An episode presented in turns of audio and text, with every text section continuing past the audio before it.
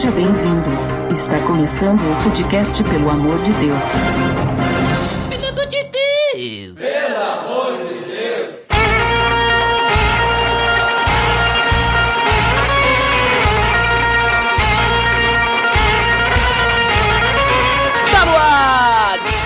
Podcast, pelo amor de Deus! Eu sou Ed The Drummer. Injusto é tentar entrar em roupas que não servem em você. Isso é injusto, né?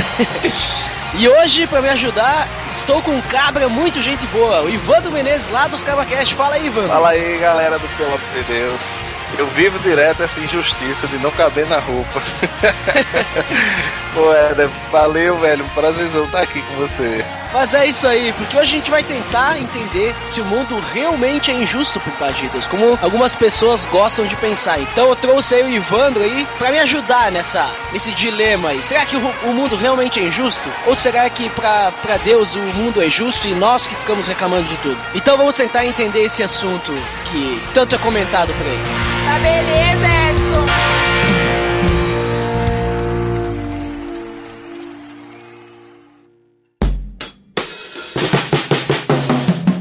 Você está escutando o podcast no site pelamordedeus.org.br que vai ao ar sempre nas sextas-feiras a cada 14 dias. Curta nossa fanpage em facebook.com oficial PADD.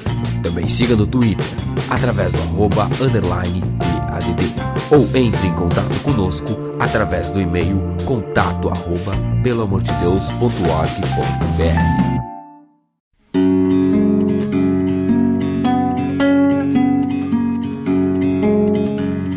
Então, Ivandro, como comentado, vamos então falar sobre justiça, né? Ou melhor, o pessoal comenta que Deus é injusto porque Deus permite coisas que para nós é, é, injusto, no caso. Mas então, antes de começar a falar sobre justiça e injustiça, acho que é interessante a gente definir o que é justiça. Aí, no caso, a, justi a justiça aos nossos olhos mesmo, né? Aos olhos das pessoas, nós humanos, né? Me diz aí, tu que é um cara entendedor do assunto, o que é justiça? Pô, Éder, responder essa pergunta, cara, é uma pergunta difícil. E por que, que é difícil? Porque o homem não tem é, uma única definição daquilo que é justiça. Até porque é justo. Pra gente falar de justiça, a gente tem que falar daquilo que é justo. E o conceito e o padrão do que é justo, ele é exatamente aquilo que vai confirmar aquilo que vem a ser justiça. Então, se a gente pensar em, na lei de Italião, o princípio de Italião, como, como a gente conhece, que é o olho por olho e dente por dente, que é muito comum naquela região Sírio-Palestina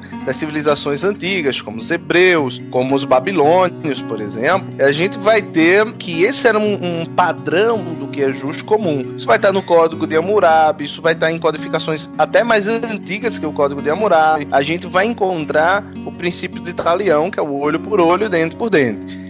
Dentro da nossa sociedade, por exemplo, se falar em proporcionalidade da pena, em, na mesma medida da proporcionalidade do dano, é um tanto quanto complicado, que é exatamente o que o italiano vai fazer. Então, é, o Código de Hammurabi dizia assim: se um ávilo furar, se um, furar o olho de outro ávilo, fure-se também o olho. Que, o que, que eram ávilos? Ávilos eram cidadãos que estavam na mesma classe social, por assim dizer, eles estavam no mesmo estamento e, portanto, eles eram considerados iguais. Se eles tivessem em estamentos diferentes, o padrão de justiça passava a ser outro. Porque aí, se um escravo fura o olho de um ávilo, então deverá ser ressarcido tanto, ou deverá ser morto o escravo. Então a perspectiva era diferente a partir do estamento que você tivesse. Então, definir o que é justo é muito complicado, porque você sempre teve vários padrões do que é justo para que você definisse aquilo que era justiça. Agora, de fato, essas civilizações antigas, a partir da sua experiência com o justo, eles vão tecer também personificações dessa justiça. E quando eu falo personificações, você vai ter desde um, um macaco com um coco na mão, que você tinha na Índia, uma personificação de justiça como essa, até as que chegaram ao Ocidente, são as mais conhecidas, que é a deusa Justícia, que é uma deusa romana, e a de que, que é a deusa grega da justiça, e que tinham perspectivas e simbologias completamente diversas. Então, a romana, por exemplo, ela tinha os olhos vendados, ela tinha segurava em uma de suas mãos uma bandeja e essa bandeja tinha que ter necessariamente um, um, um fiel no meio, né? Então ela tinha aquela palheta, ela tinha aquela agulha no meio para medir o que é justo e ela tinha uma espada segurando na, na, na outra mão. Então ela traduzia a confiança que os romanos distorciam, por exemplo, na lei, de que a lei era exatamente aquilo que é justo. Então, o que está na lei é necessariamente o justo, ainda que essa lei seja injusta para algumas pessoas, mas o fato dela ser lei é tá lá, que é o famoso brocar do latino que a gente aprende muito nas faculdades de direito, o Duralex sed lex, que não tem nada a ver com, com o prato Duralex não, tá? É Duralex de que a lei é dura, mas é a lei. E aí, a tua abertura é bem, bem interessante, porque você faz uma brincadeira com a questão da roupa, né? Da roupa ficar justa e que seria injusta quando você tá um pouquinho mais gordo do que a roupa que você tá tentando vestir. A, a gente faz essa analogia também dentro do direito, porque a gente pensando a lei, exatamente como essa roupa que você falou, se a gente tentar colocar a mesma lei vamos lá, vamos supor que a lei é tamanho M. Ela vai ficar muito folgada para o P, para quem investe P, mas ela também vai ficar apertada para quem investe G e ela vai ficar uma baby look para quem vê um pop para quem investe GG, né? Então assim, a lei ela precisa de uma flexibilidade para ela se amoldar. É exatamente a medida ou a porção daquilo que a gente chama de justo.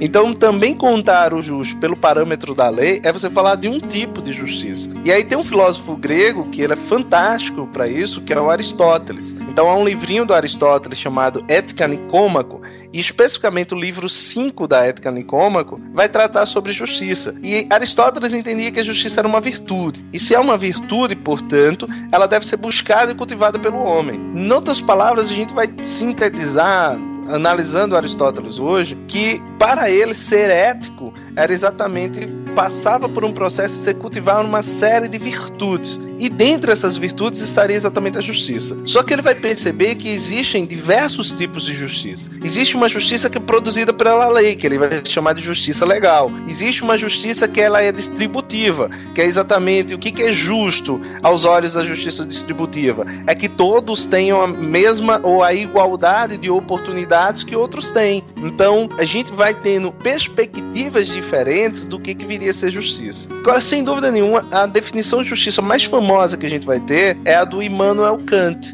O Kant ele vai afirmar que justiça é dar a cada um o que é seu. E aí você entra num outro problema filosófico, que é descobrir o que é dar a cada um que é seu. E aí eu queria citar um exemplo, eu posso? Claro. Que é o exemplo do Michael Sandel, que é um, é um filósofo de Harvard, está vivo e ele tem um livro que é chamado Justiça, o que é dar a cada um que é seu. E ele abre esse livro como exemplo. Ele diz o seguinte: Imagina que você vem num trem e que você é o maquinista do trem. Então vai se imaginando aí, você que está ouvindo. Você é o maquinista do trem. E o trem perde o freio. E de repente você vê que lá na frente, nos trilhos, tem cinco trabalhadores trabalhando. E aí esses cinco trabalhadores vão morrer. Só que você percebe que existe um desvio, que você pode puxar o trem para esse desvio. Mas há uma pessoa que está nesse trilho. Qual é a escolha que você faz? Você escolhe matar cinco operários ou você prefere matar uma pessoa para é, salvar cinco vidas? Então, muitas pessoas, quando elas colocam o padrão do justo, o que, que elas vão dizer? É preferível sacrificar uma única pessoa. É, é a justiça que a gente vê, por exemplo, nos filmes de super-heróis. Então, os super-heróis às vezes preferem sacrificar alguém que seja uma única pessoa, ainda que importante, para tentar salvar um maior número de, de pessoas, né? Então, é uma lógica que a gente usa como justiça. Aí, a maioria das pessoas, e, e eu já vi uma palestra em que ele fala isso, e a maioria das pessoas levantam a mão que preferiria matar esse outra pessoa pessoa desviando o trem do que matar as cinco. E aí ele dá um segundo exemplo. Ele diz: Imagine agora que você não é mais o maquinista desse trem, mas você é alguém que está em cima num viaduto, vendo tudo que está acontecendo e tem uma pessoa bem gorda do teu lado. E que se você empurrar essa pessoa que ela tá bem no cantinho é, inclinada para olhar para baixo nos trilhos e que se você der um leve empurrão nessa pessoa ela vai cair nos trilhos e ela vai conseguir parar o trem e você vai salvar as cinco vidas. E aí ele questiona você faria isso? E aí boa parte das pessoas que responderam que preferia matar uma pessoa para salvar cinco dizem que não mataria o sujeito lá, o espectador que não tava, que tava de fora, para que salvar essas mesmas cinco pessoas. Então é complicado a gente tentar definir essa essa equação, vou colocar assim, essa equação entre aspas, tá? Kantiana, do que é dar a cada um que é seu. Então, quando a gente fala em justiça, a gente tem que pensar que nós estamos falando sobre critérios dos quais a gente poderia falar de justiça. É óbvio que eu poderia citar outros autores aqui, a exemplo do John, Ro John Rose, que é extremamente importante, é, também, até o Alex do BTcast, eu acho que ele anda estudando John Rose, e que vai falar sobre justiça enquanto equidade, que é um, um, conceito que também o Aristóteles já falou, mas que o John Rawls cria uma teoria de justiça. Eu poderia citar o Hans Kelsen, que também tem uma teoria sobre justiça. Eu poderia citar vários outros autores que vão tentar definir o que é justiça.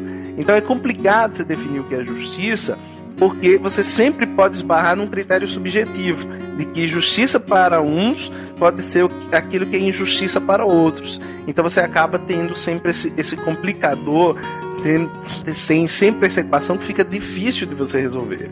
Agora sim, para a gente tentar achar um conceito satisfatório do que, que é justiça, a gente poderia talvez pensar num, num, conceito que se aproxima daquilo que a gente vai chamar de justiça social, né? que justiça seria aquilo que envolve o bem comum, que envolve aquilo que é benéfico para a grande maioria. Então a gente pode pensar a justiça sobre esse aspecto, de que justiça seria aquilo que é benéfico para a maioria. Mas aí a gente também esbarra num outro problema e que outro problema seria esse? Seria o problema de que nós vamos ter dentro da nossa sociedade também minorias e que aí vai ficar difícil de você agradar minorias. E aí a gente começa a entender que o critério do que é justo é exatamente proporcionar, e aí a gente volta para aquele critério de justiça distributiva, que é proporcionar para essas minorias os mesmos direitos que essa maioria tem. Um bom exemplo e um e polêmico exemplo seria o direito que você, que eu, enquanto heterossexual, tenho de casar e que é negado a uma minoria homossexual homossexual esse mesmo direito. Então, quando se passa a pleitear a união homoafetiva, o casamento homoafetivo, que já é uma realidade no Brasil, quando se passa a pleitear isso juridicamente, você começa a falar sobre o critério do que é justo. E por que, que é justo? Porque existe uma minoria que não consegue ter acesso aos direitos de uma maioria. E aí eu preciso proporcionar isso. Quando a gente fala em uma lei como a Lei Maria da Penha, ela, ela é uma lei que, quer queira, quer não, desiguala homens e mulheres em relação à violência doméstica, mas o faz exatamente sobre a justificativa de que eu preciso gerar, que eu preciso criar justiça. E por que, que eu preciso criar justiça? Porque boa parte das vítimas de violência doméstica não são homens que apanham das esposas, mas são esposas que apanham dos seus companheiros. E isso, quando eu falo companheiros, que eu estou falando de namorados, amantes, é, enfim de todo um, um contexto de, de relacionamento que essa mulher se envolve. E aí a gente também vai esbarrar sobre esse, esse, esse critério do que é justiça. Então, assim, em suma, é, se a gente for falar secularmente, se a gente for falar sobre o prisma do homem, é, é complicado a gente conseguir ter uma definição clara do que é que é justiça, porque por mais que a gente tenha critérios e conceitos objetivos do que é justiça e o direito, ele lida com esses, com esses conceitos, mesmo assim é um conceito que não é fechado em si, mas que ele se amplia, que ele envolve é, sujeitos, que ele envolve grupos, que ele envolve minorias, que ele envolve maiorias dentro dele para que a gente possa alcançar de um modo geral aquilo que é justiça. Sobre o prisma de uma sociedade pós-guerra, que é uma sociedade em que a gente fala sobre Estado democrático de direito e não mais no Estado de direito,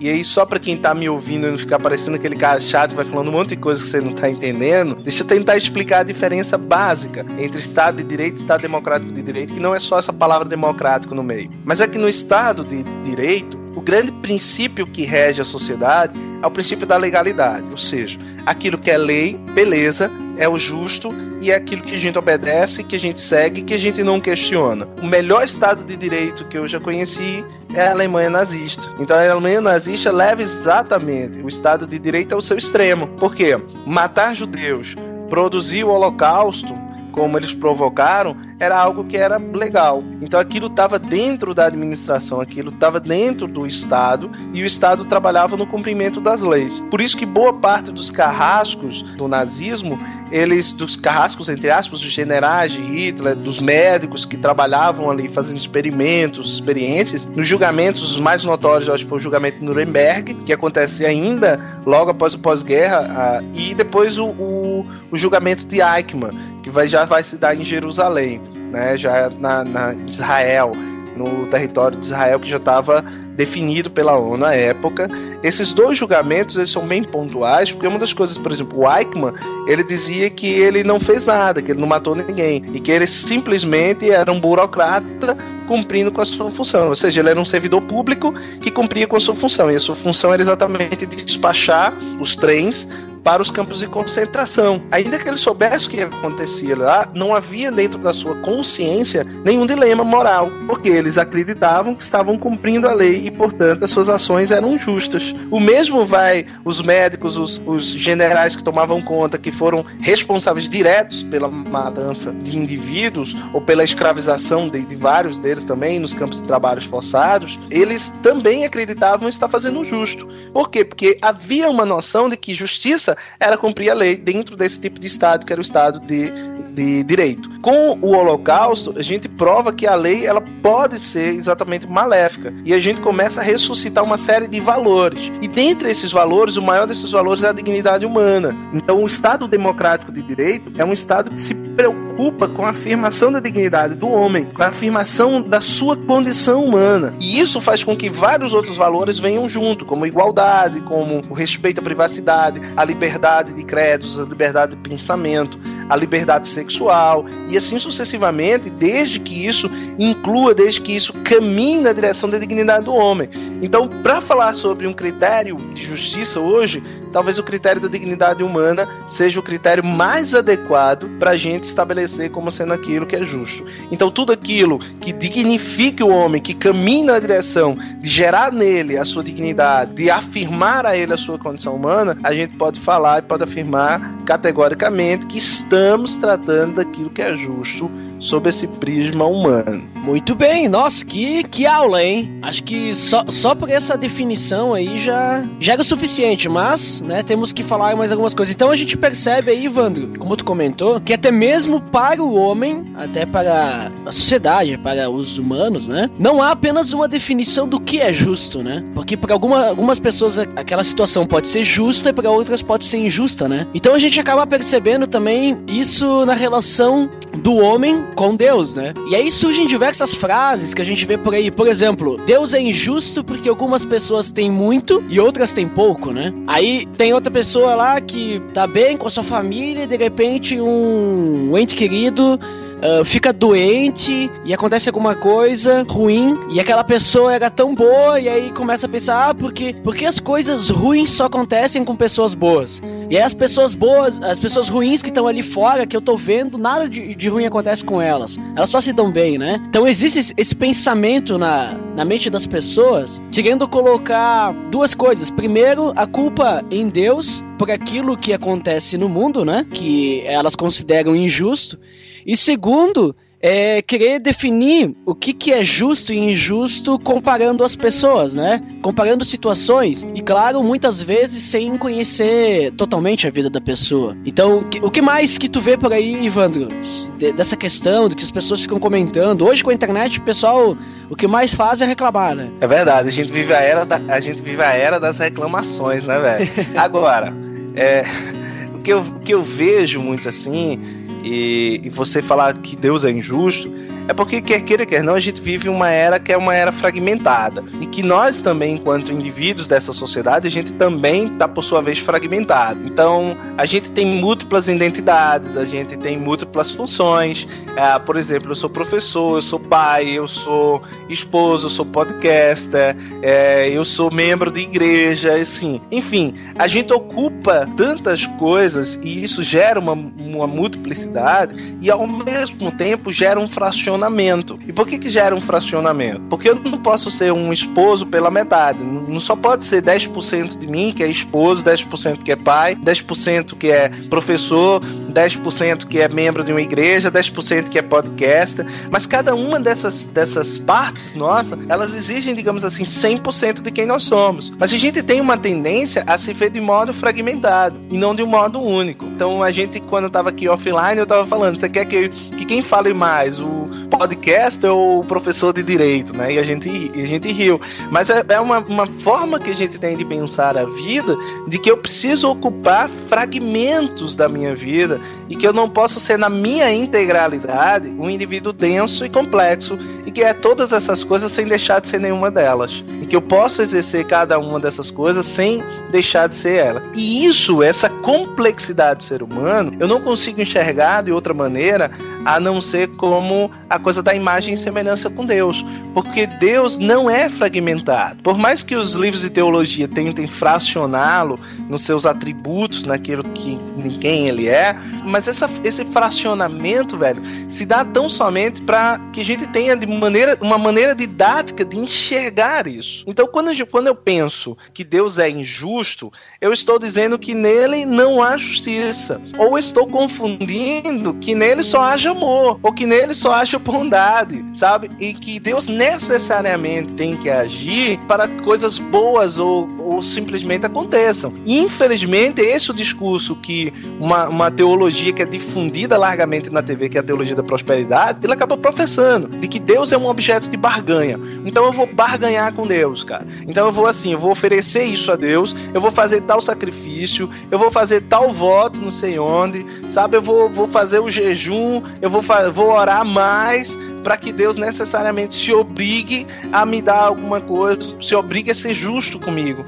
Então a gente não parte do pressuposto de que Deus é plenamente justo e que tudo que é justo procede dele e que toda justiça procede dele e que dele não procede ou não vem injustiça. Então mesmo quando acontece uma catástrofe, mesmo quando acontece uma calamidade, Deus está sendo justo, mas Deus também está sendo amoroso e Deus também está sendo gracioso. E a Bíblia Bíblia diz de forma muito clara, lá em Mateus, Jesus fala, não lembro se é Mateus 5, que Deus faz com que a chuva caia sobre bons e sobre maus. Então Deus não nos dá garantia nenhuma, nunca deu. A cruz nunca foi garantia alguma de que nós iríamos viver um gozo pleno, materialmente falando, das nossas necessidades humanas. E por que, que eu falo materialmente só não no sentido, não estou falando só no sentido de grana, no sentido econômico, mas materialmente no sentido das minhas necessidades nessa vida. Então, é complicado quando a gente pensa as inúmeras possibilidades que pode vir disso, que pode ser o, o pai que perdeu a filha que foi assassinada, cara. Então, você dizer assim, pô, Deus ainda assim é justo, é complicado. É complicado você dizer isso para uma nação que foi devastada, por exemplo, por um tsunami. É complicado? É complicado. Mas a justiça de Deus, ela está ali. Deus está sendo justo naquilo. Porque as pessoas invertem muito o, o papel da, da, da justiça, sabe, Ed? Eu costumo explicar isso para algumas pessoas, vez por outra. Eu digo, olha, quando um assassino comete um crime, o que, que você quer? O que, que você entende que é justo? Então as pessoas todas me dizem, eu entendo que é justo que ele seja condenado e vá pra cadeia. Aí eu digo, pensa o seguinte comigo: Deus é um Deus santo. Ele criou o homem, ele sempre foi santo, ele nunca deixou de ser santo. E ele cria o homem, e o homem vai e peca. Ou seja, o homem comete o que diante de um Deus que é santo? Ele comete um crime. Então o pecado é uma ofensa à santidade de Deus. Então, consequentemente, nós estamos na condição de, de criminosos. E o que, que nós mereceríamos como justiça? A punição. Nós não mereceríamos o céu, mas nós mereceríamos o inferno, porque nós merecemos, nós merecemos ser punidos pelo nosso delito, pelo nosso pecado, pelo nosso crime. Essa é uma, uma diferença em que as pessoas muitas vezes não se dão conta de que é, nessa, é de que acontece ali, velho, um crime e que por isso eu mereço ser exatamente condenado, sabe? Eu mereço exatamente a condenação e não o céu. Então, quando Deus permite que a história aconteça, quando Deus permite que eu amanheça, que eu viva, quando Ele renova a sua misericórdia sobre a minha vida, consequentemente Ele está sendo e está agindo de maneira justa. Então não é como a gente falar que Deus é injusto, porque a justiça de Deus está no fato de que nós estamos vivos. Mas é realmente isso, né? Porque é, até eu considero mais, utilizando a palavra, talvez, é, o fato de Deus nos salvar é, é, que seria injusto, né? Claro que não é o caso, porque ele usa sua misericórdia e até porque é Cristo que nos salva através da cruz, né? Então, pela justiça mesmo,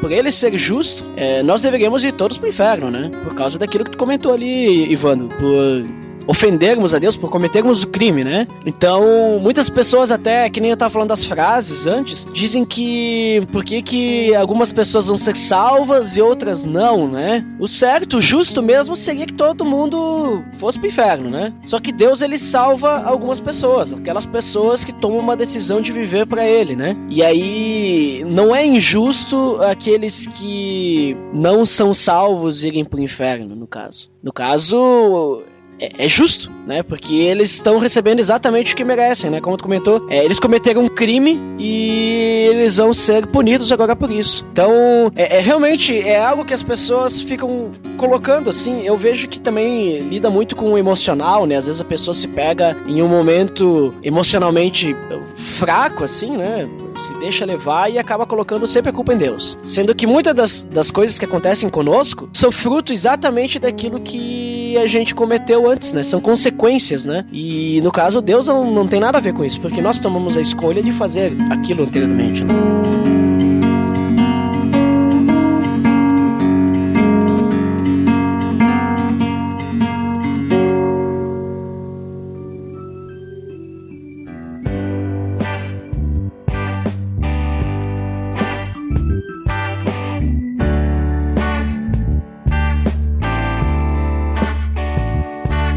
Mas então vamos pro próximo tópico, Ivandro, que é falar exatamente sobre isso, sobre a questão da justiça de Deus pro homem, né? E até falando sobre essa questão do que a gente faz e pode ter consequência. Eu me lembro de diversas situações do Antigo Testamento em que as pessoas elas tomaram a decisão de não obedecer a Deus, fizeram algo que não era aquilo que Deus tinha mandado para elas fazer, e aquilo acabou gerando uma grande bola de neve, digamos assim, como é o caso que a gente conhece a história de Abraão, né? Que Deus prometeu para ele que ele seria pai de muitas nações, né? Que ele, os descendentes dele seriam como a quantidade de grãos de areia da praia, as estrelas do céu, uma coisa assim, né? E ele, pensando que Sara, sua, sua mulher, né, não, não tinha mais condições de ter filho, ele teve um filho com a escrava, né? E aí surgiu Ismael. E aí esse Ismael depois acabou ele tendo que mandar Ismael, digamos, para longe, né? vamos, vamos, vamos usar esses termos, né? Mais tranquilos. Porque Isaac, que era realmente o filho de Sara, e era ele que, que ia ter a descendência dele, né? E o que a gente vê mais adiante, que Ismael surgem os, os ismaelitas, que são justamente os caras que estão passando lá perto dos filhos de Jacó e que compram José como escravo, né? Não sei se, se tu lembra dessa história aí, Ivan, mas esse povo, digamos assim, que não era da descendência direta de Abraão, né? Vamos, vamos chamar de um povo pagão, os ismaelitas, era, foi justamente por causa de um erro que Abraão cometeu, né? Então ali já surge uma consequência, mais ou menos assim. E tem diversas situações aí na Bíblia, até mesmo a, a questão é, de surgimento de culturas de adoração e idolatria dentro do povo de Israel, que foi porque o povo de Israel não obedeceu a Deus no sentido de não exterminar os povos pagãos que estavam ao redor deles, né? Que Deus falou que não podia sobrar ninguém e coisas assim, né? E acabou surgindo culturas dentro de Israel que fez com que eles se afastassem de Deus diversas vezes, né? Então a gente percebe que muitas das vezes, se não todas, aquilo que a gente culpa a Deus por, por acontecer conosco, né? Normalmente é sempre consequência daquilo que a gente fez antes, né? De uma decisão que a gente fez errada, de uma decisão que a gente tomou sem consultar Deus, de uma decisão que a gente sabia qual que era a vantagem de Deus para nós e a gente não não seguiu o que era que Deus queria para nós, né? O que, que tu acha sobre isso aí, Ivan?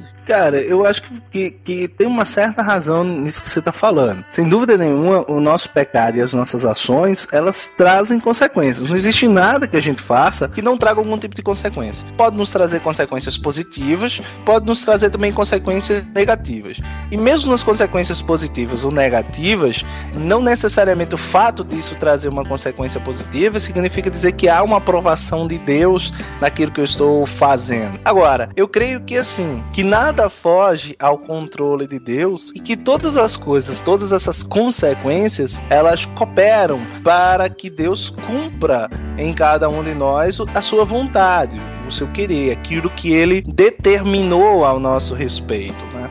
Então, assim, nada foge do controle para mim e nada foge também da justiça é, de Deus. Então, você, eu acho que você falou muito bem quando você fala da cruz de Cristo, que a cruz de Cristo é sem dúvida nenhuma o nosso parâmetro de justiça no sentido de justificação. Nós somos justificados e a salvação que nós temos está pela cruz de Cristo. Agora, como Deus opera e como Deus processa isso, como Deus determina, como Deus define aqueles que são salvos daqueles que não são, eu não sei, mas eu sei que ele está sendo justo dentro desse propósito e há uma manifestação da sua justiça muito bonita para mim que se chama graça. Então a graça, que é exatamente o meio pelo qual nós somos salvos, ela se opera exatamente com Deus sendo justo. Em relação a esses exemplos que você citou do, do Antigo Testamento, eu queria abrir só um parênteses em relação a, a Abraão, porque algumas pessoas têm um conceito equivocado, que é a ideia de que Abraão, por exemplo, ele pecou quando ele teve relações com H e com ela teve Ismael. Eu não vejo dessa maneira e eu vou te explicar por quê. Porque os escravos, eles eram considerados uma propriedade daquele povo, e isso era pelas leis que existiam naquela época. E a H, ela era escrava de Sara. Então, ter um filho com H era como ter um filho com Sara, uhum. porque H fazia parte, ela era propriedade da esposa de Abraão. Então, ele teria, em tese, esse direito de estar com ela. Então, tudo bem, não encaixa na nossa cabeça, na nossa mentalidade e a partir da perspectiva cristã que a gente vai ter. Mas se a gente for olhar isoladamente na perspectiva daquela época em que, no contexto histórico em que Abraão está inserido, não havia pecado ali, mas há uma consequência, sem dúvida alguma. E essa consequência não se dá em relação ao que aquele ato de Abraão foi pecado por ele ter relações com Sara, mas talvez tenha sido pecado por ele não ter acreditado em Deus. Exato. Por ele não ter. Isso para mim é muito mais grave. E é bom que a gente. Eu queria frisar isso antes de, de falar, para que as pessoas não acabem tendo essa perspectiva distorcida que se tem da palavra de que o pecado que Abraão cometeu foi estar com H. Não, o pecado que Abraão cometeu em essência foi não acreditar na promessa que Deus fez a ele. E aí, consequentemente, quando ele desobedece aquilo que Deus disse, porque Deus não mandou ele ter um filho com outra mulher, mas ele disse que daria a ele uma descendência, ele precisava ter confiado em Deus para que isso acontecesse. Então, a falta dele de confiança em Deus, o Abraão parece que era brasileiro, ele quis dar um jeitinho, né? Exatamente. o jeitinho que ele quis dar no, no treco, cara, é para resolver ali a descendência dele. E isso é o problema, porque aí você tem uma consequência. E eu acho que todos os outros casos que você cita aí, tanto no Antigo Testamento, como também no Novo, que a gente vai ver Ananias e Safira, a gente vai ter uhum. é, o próprio caso do Pedro, e enfim, de, de outras figuras aí que a gente vai vendo. A grande questão, o grande grande pecado é a falta de confiança em Deus. É você não confiar de que Deus age e de que Deus agirá dentro de modos, como diria o Bonovox, dentro de modos misteriosos, né, de maneiras misteriosas pelas quais ele vai cumprir a sua vontade, pelo qual ele vai cumprir o seu propósito e o seu plano. Porque afinal de contas, nada foge do controle de Deus. Né? Deus não, não, ele não é limitado, como diriam os teístas abertos. Né? Ele não só conhece o próximo minuto, ele deduz o próximo minuto. Não, Deus conhece. É, tem um, um, um, cantor que eu gosto muito, que é um amigo meu, que é o Marco Teles, e ele tem uma canção que chama, uh, enfim, não lembro o nome da música, mas ele diz que ele tem uma das canções que ele diz que eu sou Deus que conhece, que do início já conhece o fim, porque é isso que está escrito na Bíblia. Então Deus é um Deus que do início ele já viu o final da história. Né? Então a história não se desenrola para ele de maneira linear. Então é óbvio que as consequências do nosso pecado, mesmo as consequências do nosso pecado pecado não fogem do controle de Deus. Eu sei que é muito louco o que eu tô falando, uh, e eu, recomendo que vocês procurem o John Piper, que ele vai explicar isso melhor. Uh, vocês fuçam aí os vídeos no YouTube, vocês vão achar alguma coisa falando sobre isso, ou leiam o Piper, que existem pecados que servem também para a glória de Deus, em que Deus vai pegar as consequências daquele pecado e ele vai usar aquilo para que a sua vontade seja cumprida. Não estou dizendo para você que está nos ouvindo, peque à vontade. Não é isso. Até porque Paulo já nos adverte de não fazermos isso. Mas haja e entenda que a graça e a justiça de Deus, ela se aperfeiçoa mesmo nos nossos erros. E por que que assim? Porque nós somos homens que nascemos no pecado. Vamos viver no pecado e vamos morrer pecadores. Então a nossa justiça não está em nós mesmos. A nossa justiça não está nas nossas ações. E isso é o mais louco, porque a justiça de Deus para o homem está na cruz. Está em pegar aquele que não merecia receber a paga pelos nossos pecados e fazê-lo paga pelos nossos pecados.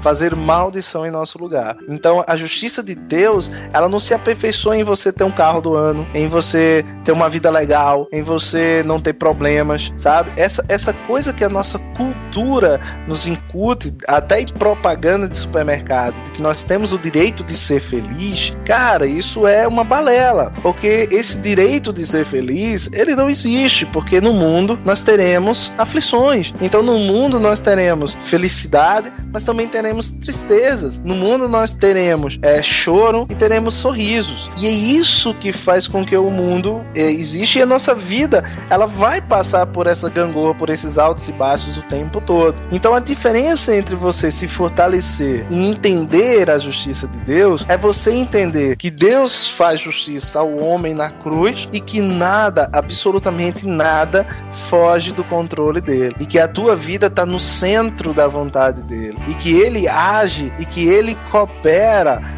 para a sua própria glória e não para glorificar a nós enquanto homens. Então a Deus, ele não pode deixar de ser justo. Então quando Deus condena o homem ao inferno, ele está sendo justo. E quando Deus nos leva ao céu, ele está sendo igualmente justo. Ele não é mais justo nem menos justo. E essa não é uma noção teológica apenas. A própria filosofia, o próprio Aristóteles já dizia isso. Não há como ser mais justo e menos justo. Ou se é justo ou se é injusto. São dois extremos.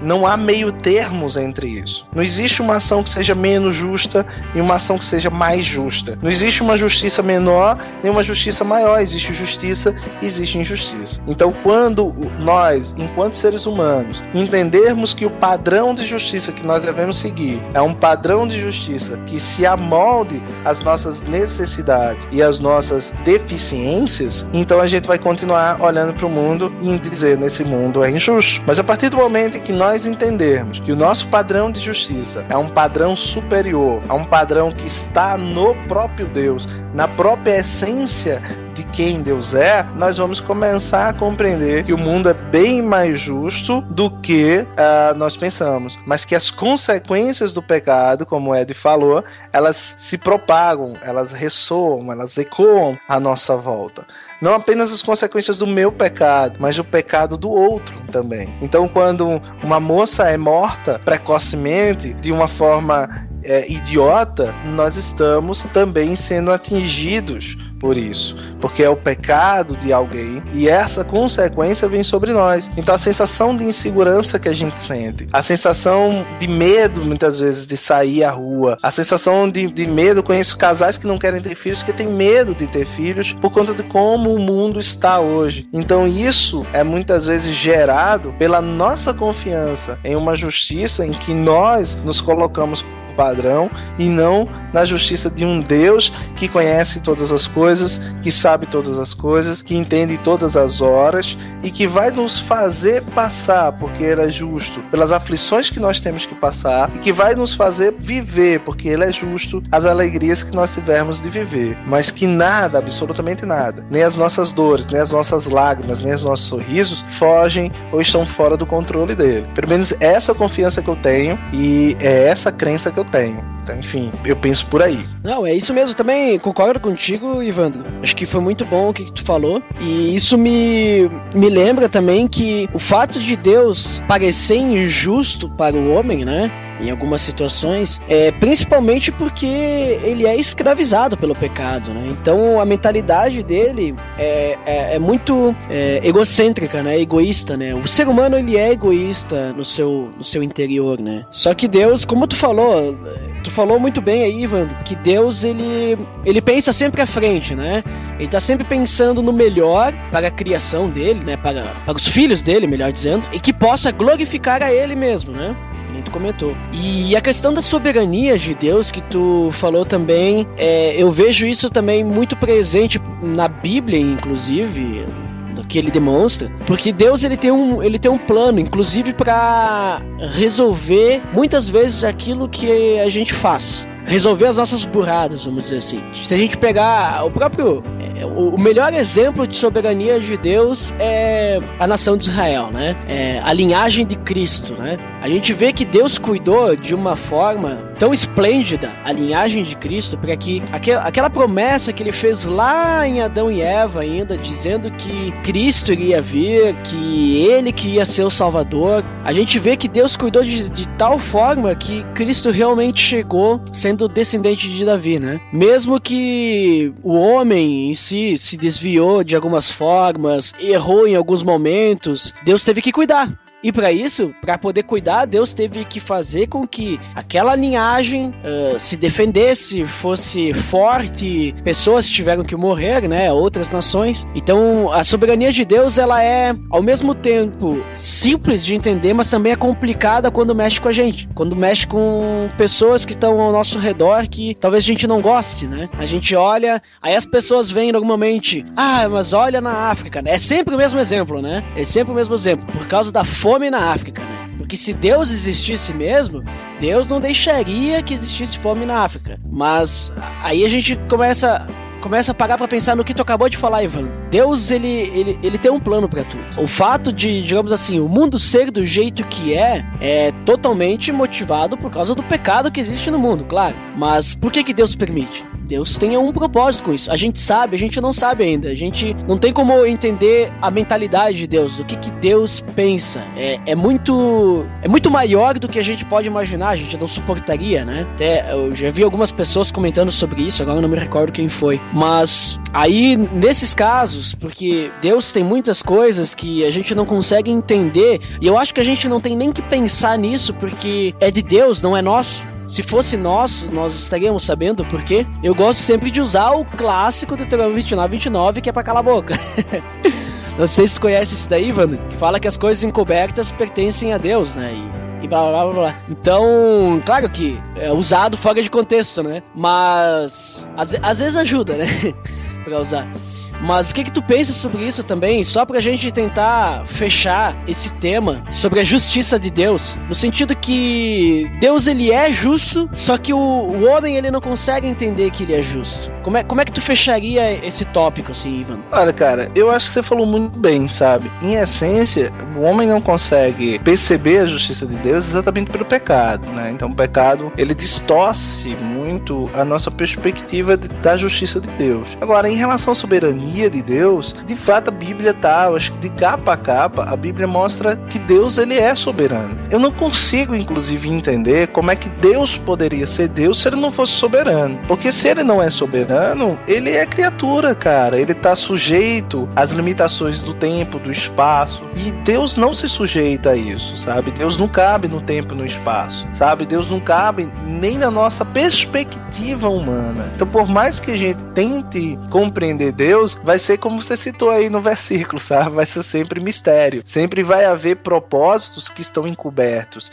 Sempre vai haver ações de Deus que não demandam de justificativa. E não demandam de justificativa exatamente porque ele é soberano. Então Deus não precisa se explicar ao homem. Deus já foi gracioso bastante em se revelar a ele. E se revelar de duas formas. Ele se revela, como Paulo fala em Romanos 1, ele se revela na natureza, tornando todos os homens indesculpáveis. Então nenhum homem pode dizer que não conhece a Deus, que não sabia da existência de Deus, porque Deus se revelou na própria natureza. E depois ele se revela em Cristo. Ele se revela na revelação que ele nos traz, que ele faz ao povo de Israel, que ele faz no Novo Testamento, que ele leva aos gentios ali no período apostólico e que chega e que nos alcança até hoje. Então há uma, um ato soberano de Deus nesse propósito dele de alcançar quem quer alcançar, de escolher um povo em meio a todas as nações. E eu não estou falando aqui, quando eu falo escolher um povo, não estou falando de calvinismo de maneira nenhuma, estou falando de Bíblia, estou falando daquilo que está na Bíblia, porque ele diz que, que levantará um povo que virá de todo povo, língua, tribo, raça,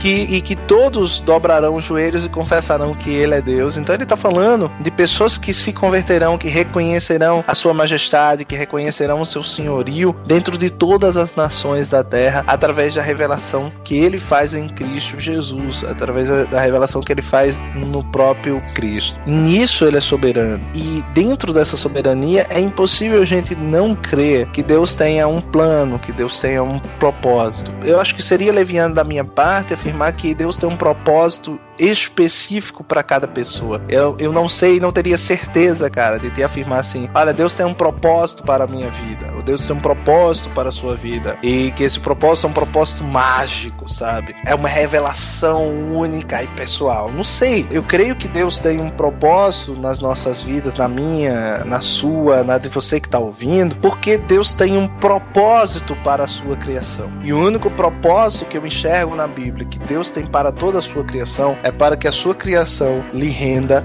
glórias. Tudo que Deus faz, faz para o seu louvor, faz para a sua glória, porque Ele é Deus zeloso e não aceita dividir a sua glória com ninguém. É isso que nós aprendemos na Bíblia. Então, tudo que existe, existe para o louvor de quem Deus é. Tudo que existe, existe para o louvor da sua glória. Então, a minha vida, a vida do Ed, a vida de qualquer pessoa, ela existe para o louvor da glória de Deus. Então, é uma coisa simples da gente entender. E onde é que está a justiça de Deus? A justiça de Deus, ela se revela dentro desse plano e dentro desse propósito, a meu ver, exatamente permitindo em que nós vivamos para a sua glória. E quando a gente entende isso, quando a gente compreende isso, a gente é capaz de dizer com o apóstolo Paulo que para nós o viver é Cristo e morrer é lucro, sabe? Então você consegue, sabe, compreender a verdade de que a sua vida só tem algum valor exatamente quando ela é vivida para a glória de Deus. E que quando você não vive para a glória de Deus, Deus, você só tá perdendo, tá gastando a tua vida com qualquer outra coisa que não tenha valor. E aí por isso que você vai sentir que o mundo à sua volta é injusto. E por que, que o mundo à sua volta vai ser sempre injusto? Porque o mundo à sua volta tem que se amoldar a um Deus que você é e não ao Deus a quem você serve, sabe? Enquanto gente não entender que o que, como fala uma canção que eu gosto muito, que o Deus que criou o mundo inteiro é o Deus que sustenta o mundo inteiro em suas mãos mãos. Enquanto você não entender que não é o mundo que gira, que gravita em torno de você, mas que todas as coisas que existem gravitam em torno do seu centro e que o seu centro é o Deus que criou todas essas coisas, a gente vai continuar tendo sempre essa sensação de injustiça. A gente vai sempre continuar compreendendo é, que a nossa vida tem que seguir os planos e os propósitos que nós desejamos para ela, ao invés do que o plano e o propósito que Deus traçou para toda a sua criação da qual nós somos pequenas partes e que se inserem e que agradam o coração dele, e que ele conhece profundamente e que ele nos chama pelo nome, sabe? Que ele nos ama pessoalmente como filhos que ele tem adotado através do seu Espírito Santo por meio da cruz de Cristo. É essa confiança que eu tenho, cara. Eu não consigo compreender o mundo de outra forma, eu não consigo compreender a minha vida de outra forma. Então as mudanças, os sofrimentos, os percalços, as angústias, as perdas que nós temos na vida, nós entendemos que isso é para a glória de Deus. E eu não estou falando isso da boca para fora. É, eu me lembro de que no meu processo de conversão, se você me permitir falar um pouco disso. Pode falar sim. A minha mãe, ela estava doente. Minha mãe, eu me formei em abril de 2003 e em agosto minha mãe teve um aneurisma. Ela foi tomar um banho para ir para o médico. Nós morávamos numa cidade próxima de uma pessoa e ela saiu gritando do banheiro com uma forte dor na cabeça e desmaiou. E aí ela teve um aneurisma cerebral e ela foi hospitalizada, chegou, ficou 13 meses hospitalizada, fez oito cirurgias na cabeça, fez uma punção na pleura, três traqueostomia. E assim, eu, eu era recém-casado, deixei de viver literalmente assim tudo que eu tinha, de reduzir trabalho e fui morar no hospital praticamente com ela. E aí a gente ficou esses 13 meses lá e ela veio a falecer. E durante esse processo dos 13 meses, um pouco antes, eu estava muito afastado de igreja. Eu era católico e eu tinha me afastado, estava mais de 5 anos longe de estudo. Eu era católico praticante, envolvido com grupos, cantava na igreja, então tinha uma série de atividades. E eu comecei a sentir falta de Deus. E aí um dia o neurocirurgião da minha mãe, que era é, evangélico, é, eu falei para ele disse, doutor Valdir, eu, eu, eu sinto que eu quero Deus, mas eu não, não sei onde achá-lo. E aí ele me disse, vá na minha igreja hoje à noite, isso era uma quarta-feira. E eu fui. Cheguei lá, ele não estava, sentei lá no banco de trás, fui só, é, me sentindo assim extremamente acanhado, sabe? É, e, mas eu fui lá. E quando o pastor começou a pregar lá, eu orei a Deus e disse assim: Pai, se é da tua vontade que eu odiava crente, se é da tua vontade que eu esteja aqui, se esse é meu caminho, fala comigo nessa noite, mas fala comigo de uma maneira clara. E aí eu só lembro disso, cara, não lembro mais nada do culto que eu apaguei, não sei como, não sei explicar, enfim. E o cara abriu lá a Bíblia e disse: A palavra hoje é essa aqui. Ah, os teus ouvidos ouvirão a voz detrás de ti dizendo: Esse é o teu caminho, segue, não se desvie nem para a direita nem para a esquerda. Cara, eu, eu não sei definir a, a, experiência que eu tive naquele momento, assim, mas eu não escutava mais nada, não, não me lembro da, de como era a igreja, eu não me lembro das pessoas, eu não me lembro de nada, cara. Tudo apagou da minha cabeça, ficou única e exclusivamente esses versículos lá de Isaías, única e exclusivamente. E depois disso eu saí com uma convicção muito séria de que, de que eu queria seguir a Cristo, que eu iria seguir a Cristo. Foi uma coisa assim incrível. E eu me lembro que quando a minha mãe faleceu, eu, eu vesti a minha mãe no hospital, então eu, eu fui com ela até o fim. E quando foi para mim a última pessoa a sair fui eu. E aí eu me lembro que eu fiquei sozinho de frente para o túmulo dela e eu fiz uma prece a Deus e comecei a cantar um louvor, cara. E era um louvor de agradecimento. Acho que era aquele por tudo que tens feito e por aí vai. E eu comecei a cantar aquilo ali, na frente do túmulo da minha mãe, agradecendo a Deus pela graça que ele havia me concedido de tê-la como mãe, pela graça que ele tinha me concedido de poder ser um filho que cuidou dela naqueles dias. E mais do que isso, pela graça, maravilhado pelo amor que Deus tinha por mim, de cuidar de mim, de me manter em pé, sabe, de me fazer passar por aqueles momentos para que eu tivesse esse encontro com ele. Então, assim, assim, era uma perda muito grande para mim, da qual eu sinto falta até hoje, da qual eu sinto um buraco imenso no, no meu coração, mas também, assim, se esse buraco ele é tão imenso e profundo na minha alma, ele também é cheio e repleto de gratidão a Deus, sabe? Por Deus ter me permitido viver aquilo e por Deus ter me permitido viver aquela perda, porque eu pude e posso experimentar da justiça dele sobre a minha vida. E naquele momento, o que era justo aos olhos de Deus era que eu fosse um filho filho que não tivesse mais uma mãe. Então, aquilo era que era o justo para Deus. E isso alegra o meu coração, sabe? E alegra o meu coração porque eu pude ser para ela é, um filho durante toda a vida dela. E então isso para mim é sabe? É, faz parte de você compreender que Deus tem um propósito muito maior do que os nossos sofrimentos, muito maior do que as nossas felicidades nesse mundo, que são todas transitórias, são todas passageiras, né? Então, assim, Deus cumpre com os seus propósitos, Deus cumpre com a sua justiça, mesmo em momentos em que nós estamos completamente devastados, talvez pela tristeza de como eu tive, de ter perdido a minha mãe, sabe? Mas de ter a certeza de que mesmo sem a minha mãe, eu tinha um Deus muito maior, que cuida, que zela, que me ama, sabe? E que tá comigo e que controla a minha vida em todos os seus aspectos, em todos os, em todos os seus momentos, entendeu? Então eu creio muito nisso, que a soberania de Deus, ela se revela independentemente de que essas ações de Deus tenham que se amoldar às minhas vontades, às minhas necessidades enquanto homem. É por aí, cara. Amém. Amém. Nossa, muito, muito profundo. Pô, cara.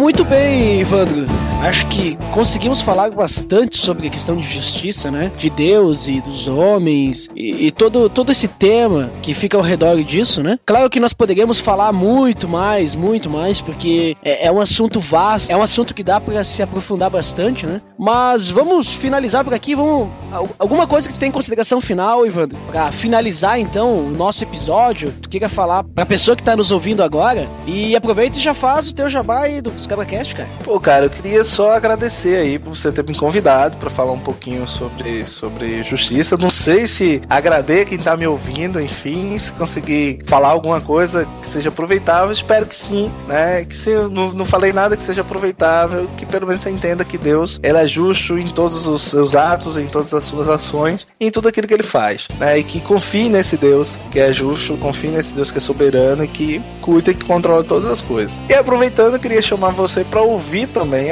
né? pelo amor de Deus, escute os CabraCast. Então você entra lá na nossa, no nosso site www.oscabracast.com.br. Também pode nos perseguir aí nas nossas redes sociais, arroba oscabracast lá no Twitter e facebook.com barra oscabracast também. Nós estamos lá todo dia 10, todo dia 25, tem episódio entrando no ar, inclusive nosso, uh, os episódios estão saindo aí, vai aí curtindo, pelo amor de Deus, passe lá e nos escute. Um cheiro grande para todo mundo. Link no post. Beleza.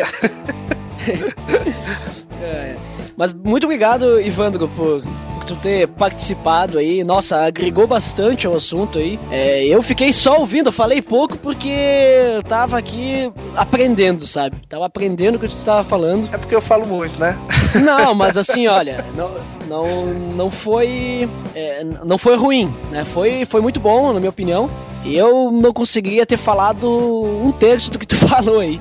Porque, nossa, foi Pra mim, para mim foi ótimo. Então, muito obrigado, Ivandro, pela tua participação aí. O pessoal pode acessar lá os Cabacast, o link já tá no post, né? Porque a gente acabou de colocar ele no post, está agora aí. E sempre recomendo lá, tem muitas. Até antes tu falou, Ivandro, do Marcos Teles, né? Isso, lá do Marcos Teles. Tem um episódio que vocês gravaram com ele, né? Nós estamos aí, o nosso último, nosso episódio mais recente, nosso episódio 6, foi exatamente com o Marco Teles falando sobre Deus. Então, você quer conhecer o Marco Teles, quer conhecer um pouco das canções dele, tá lá no, no, nosso episódio e foi um papo bem bacana. A gente gravou lá em João Pessoa, a gente aproveitou o lançamento do disco dele e aí nós nos reunimos lá na comunidade CRE, onde ele é pastor, e batemos um papo bem bacana. Foi o nosso primeiro Cabracast assim, cara a cara, né? E foi bem bacana. E você também pode conferir o Ed The Drama também lá nos Cabracast, no episódio 2, Deus Sim, Igreja Não. É o nosso episódio, viu, Ed? Mais baixado. Olha só. É exatamente ele. Pois é, já ultrapassamos os 400 downloads. E a gente fica bem feliz, porque mesmo a gente tendo já outros episódios, é, o pessoal continua acessando esse episódio 2, continua subindo lá. Muito bacana. Também queria agradecer que você nos indicou aí recentemente lá nos comentadores. A gente ficou muito feliz aí pela sua indicação lá. E também que você sempre passa para comentar, né? Eu tô meio ausente aqui no Pelo Amor de Deus de comentários, mas porque é, assim, tava numa loucura de aula, cara. Uhum. A universidade voltou às aulas pós-Copa e a, quando eu tava saindo de férias da universidade, eu voltei a dar aula na faculdade. Então você imagina como é que não tá louco assim, não tive férias. E aí tô, tô meio em débito também de aparecer aqui para fazer os comentários. Tenho sempre ouvido, gostei muito, velho, do episódio sobre Maria. Até se pudesse, queria indicar um livro que muito bacana do Mauro Clark, que é um pastor lá de Fortaleza, que é o Redescobrindo Maria, sobre o tema que é fantástico. E foi um, foi um episódio que eu curti muito, assim. Já ouvi os outros mais recentes, mas esse ficou bem assim marcado na minha cabeça e foi bem legal mesmo. Então, quero agradecer aí mais uma vez. Seja sempre bem-vindo lá na nossa cabroeira, você e todo mundo tá ouvindo, certo? Se quiser aparecer lá, você já faz parte da nossa, do nosso time de Cabra da Peste. Agora eu vou ter que falar, ó, link no post, link no post, link no post, link no post. Os diversos links que tu mandou aí. ah, tem que, tem, que, tem que ter o link no post, né? Eu já, eu já falei uma vez no Twitter que eu só gravo podcast para poder falar link no post. Não, tô brincando. É muito bom. E toda vez que eu falo link no post, eu só lembro de você, acredita? tá certo. Mas é isso, pessoal. Então, para finalizar, além de agradecer o Ivandro, acho que ficou bem claro, né, que Deus, na verdade, ele não é injusto, né? Deus, ele é a justiça em si, só que a gente não consegue entender a justiça de Deus, né? Acredito que uh, o mundo que a gente vive, ele, aos nossos olhos, ele pode até parecer injusto, mas Deus, ele tem um plano, ele tem um plano correto, completo para esse mundo, assim, apesar que ele pode parecer muito estranho para nós. Mas aí eu deixo lá Deuteronômio 29, 29 para você. E se você tem alguma coisa que você quer comentar sobre isso, você pode deixar o seu feedback nesse episódio. Tem os comentários aí, tem as formas de contato e se você quiser ouvir os comentários, os feedbacks do episódio anterior, então fica aí que logo mais está vindo área de feedbacks. Então, até o próximo episódio e um cheiro, um cheiro, tchê, o Ivandro Menezes aí que gravou com nós. Um cheiro bar. é isso aí então, pessoal. Até mais. Até mais.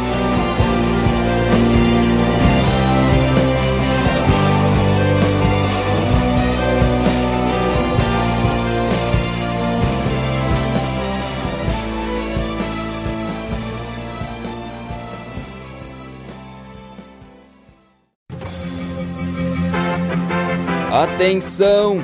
Você está entrando na área de feedbacks. Fique ligado.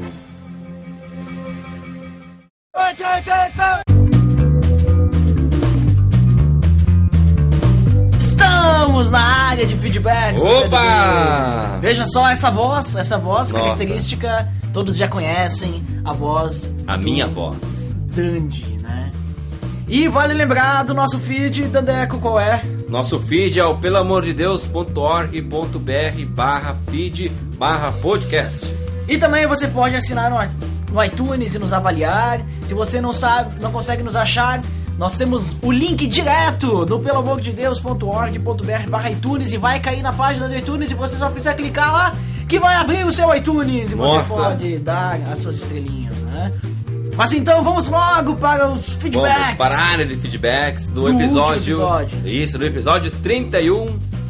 Que falamos sobre o pai espiritual. Isso, mítico, pai espiritual, que eu e o Botega lá, nós né, conversamos, falamos e dissemos e não chegamos a conclusões míticas, né, como sempre chegamos, né, porque nós ficamos com algumas dúvidas, né. Opa. Pedimos para que o pessoal colocasse nos comentários e o pessoal comentou, né, tivemos aqui vários feedbacks. Ah, vamos ter que ler 100% deles Isso, hoje, né? é, teremos que escolher os melhores apenas para poder ler 100% dos comentários, né?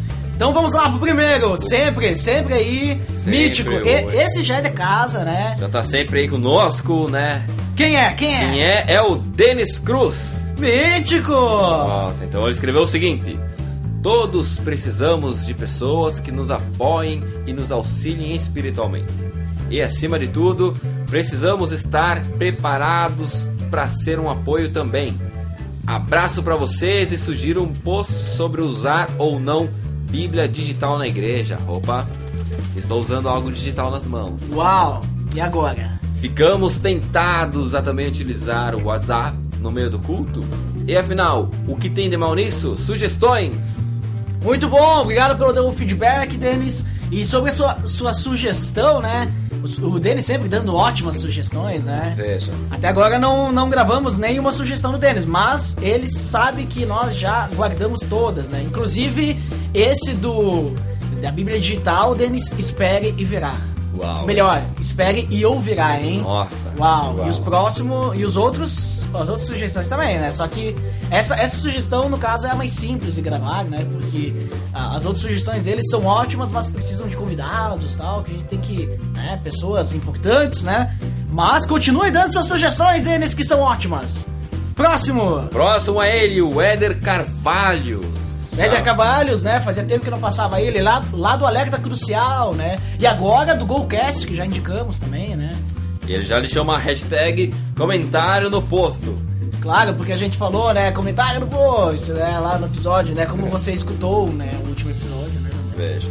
E ele falou o seguinte: Galera, Esse aqui é comprido, hein? Vamos lá, vamos lá. Vamos temos lá. que ler 100%. 100% do comentário também, né? Do comentário, isso. Muito bem. Olha lá, galera, depois de ouvir esse podcast, cheguei à conclusão que o pai espiritual é aquela pessoa que acompanha o novo convertido no início da sua caminhada com Cristo, ensinando, aconselhando e repreendendo no que for necessário.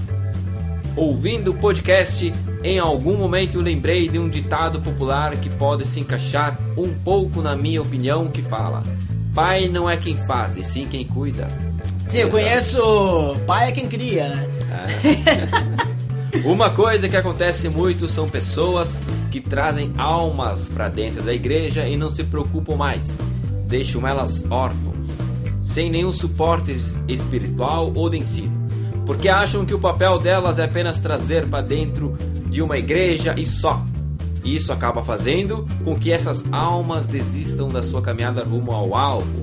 Acho que isso pode se encaixar no que foi falado como falso pai espiritual. Galera, muito bom essa conversa de ensino que tiveram. Abraços! Muito bem, Éder. Muito obrigado pelo seu feedback também. Isso aí que o Éder falou é muito interessante, né?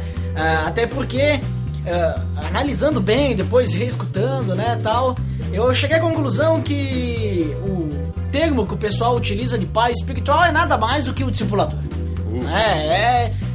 E chegamos a esse ponto, então, porque tu pode dizer isso, aquilo, né? Tem várias linhas, né? Eu e o Boteiro ficamos discutindo lá e não chegamos a conclusão nenhuma.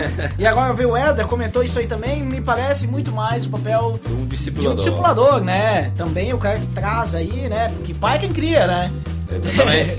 o próximo é o Felipe Fraga, né? Que Opa. comentou respondendo o Éder, né? Felipe Fraga, que é lá do Podcine, do Que Heresia, né? Outros podcasts aí. E o que, que ele falou aí? Então ele falou o seguinte: Caras, não preciso falar muito. O Éder resumiu o que eu ia falar. Só para dar minha opinião, para mim, temos várias pessoas que cuidam de nós e nos ajudam, mas entendi o foco do podcast. Então, como já dito, o pai nesse caso seria quem ajuda, mas de forma espiritual a pessoa, e não quem levou a pessoa a conhecer o evangelho apenas. Até mais, irmãos, filhos de Paim, lá de cima.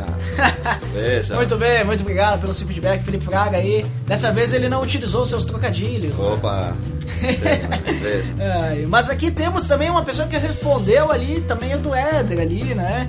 Esse, esse cara que eu conheço. Opa, é ele. Fazia tempo que não aparecia Fazia aí, tempo, né? hein? O Super Jairo Arruda. Nosso designer. Nossa. Então vamos lá, o que, que ele escreveu? Concordo com o Éder e o Felipe, né? Todos concordaram, né? Todos concordam, né? Todos concordam. Voltando a deixar a opinião, tempos que não comentava aqui no podcast, né? Claro, é, fazia tempo mesmo, Ah. né? E principalmente de um assunto que vivemos em nossas vidas, mas não paramos para agradecer também a forma que Deus cuida de nós através do seu amor e os pais, entre aspas, que Ele coloca em nossas vidas. Muito bom o podcast. Muito obrigado, então, a todos que deixaram seus feedbacks. Nossa, aí. 100% deles lidos. Muito bem, porque nós somos, né, leitores de feedbacks e lemos Uh, 100% dos deles, feedbacks, né? Mítico. Então, muito obrigado por você que deixou. E se você. Ah, e se a gente não leu o seu feedback, significa que você não deixou o seu feedback. Porque nós lemos 100%, 100% dos feedbacks. Muito bem, então vamos para as indicações. Vamos, André. porque hoje nós temos uma super indicação. Nós temos um novo podcast na área aí, veja só. Opa, veja, é o Bestcast. É um feedback novinho aí, cru. Estão começando agora, né? Estão estão entrando nesse, nesse ramo aí de podcasts, né? Coitado deles. Será né? que ele já tem uma área como essa de comentários? Ainda não tem, eu escutei, né? Eles têm dois episódios até o momento. Então, né, confere lá, link no post. O Bestcast, que é o novo, novo podcast aí que tá, que tá chegando aí. Eles fizeram um primeiro episódio aí sobre relacionamento, segundo sobre um filme, né? Corajosos e tal. É, confere lá, vê se gosta, comenta, deixa lá o teu feedback pra eles, pra eles poderem estar crescendo também. E acredito que é isso, né? Acho Dudeco? que por hoje, nesse episódio, é isso mesmo, hein? Ah, então é isso. Então até mais. Tchau, pessoal! Tudo de Deus.